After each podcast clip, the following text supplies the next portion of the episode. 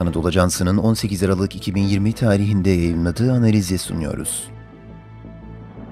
Altılı platform kalıcı barışın teminatı olabilir. Yazan Araz Aslanlı Seslendiren Halil İbrahim Ciğer Türkiye ve Azerbaycan yetkililerinin son dönemlerde Ermenistan'la ilişkiler konusunda yaptıkları açıklamalar, sorunların kalıcı çözüme kavuşturulması, bölgesel işbirliği ve genel olarak bölgenin geleceği açısından umut veriyor. Tabii eğer Ermenistan kendisine de zarar veren saldırgan tutumundan vazgeçerek yapıcı bir tutum sergilemeye başlarsa.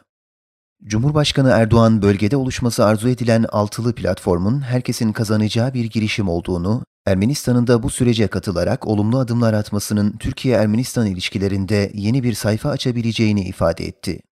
Türkiye'nin kapılarını Ermenistan'a kapatma gibi bir derdinin asla olmadığını, Ermenistan halkına kini bulunmadığını, barışın ve işbirliğinin mümkün olabileceğini, bunun için Ermenistan'ın saldırgan söylem ve politikalarından vazgeçmesi gerektiğini vurguladı. Türkiye Dışişleri Bakanı Mevlüt Çavuşoğlu yaptığı açıklamalarda Türkiye-Ermenistan ilişkilerinin geleceğine Azerbaycan'la birlikte karar vereceklerini, komşularına yönelik toprak iddialarından vazgeçerse Ermenistan'ın da işbirliğinin bir parçası olacağını, Ermenistan ve halkının bundan kazançlı çıkacağını ifade etti. Protokoller süreci Türkiye iyi ilişkilerden yana olması sebebiyle yıllardır gizli yürüttüğü Ermenistan'la diyalog, bazı Dışişleri Bakanlığı yetkililerinden ve bilim insanlarından oluşan ortak komisyon çalışmalarına 2008 yılından itibaren farklı boyut kazandırmaya başlamış, 2008 yazından itibaren Türkiye-Ermenistan ilişkilerinde hızlı gelişmeler yaşanmıştı. En önemli gelişmelerden biri Eylül 2008'de eski Cumhurbaşkanı Abdullah Gül'ün Azerbaycan'da büyük tepkilere neden olan futbol diplomasisi çerçevesinde Erivan'ı ziyareti olmuştu. Yine de 10 Ekim 2009'da Türkiye ile Ermenistan arasında daha önce paraf edilmiş olan protokoller böyle bir törenle İsviçre'de imzalanmıştı. Fakat daha sonra protokoller konusunda olumlu bir gelişme yaşanmamış, her iki tarafta da olumlu tablodan ziyade karşılıklı suçlayıcı beyanlar daha çok dikkat çekmişti. Hatta Türkiye-Ermenistan protokolünün imzalandığı gün erken saatlerde Dışişleri Bakan Yardımcısı Şavaş Koçaryan'ın mevcut Türkiye-Ermenistan sınırının soykırım sonucunda oluştuğunu öne sürmesi ve şartlar değiştiği takdirde var olan sınırın yeniden sorgulanabileceğini açıklaması, Ermenistan'da konuya bakışın çok değişmediğinin göstergelerinden olmuştu. Ermenistan Devlet Başkanı Serj Sarkisyan, 22 Nisan 2010 tarihinde yaptığı televizyon konuşmasıyla protokollerin onay sürecinin dondurulduğunu açıklamıştı.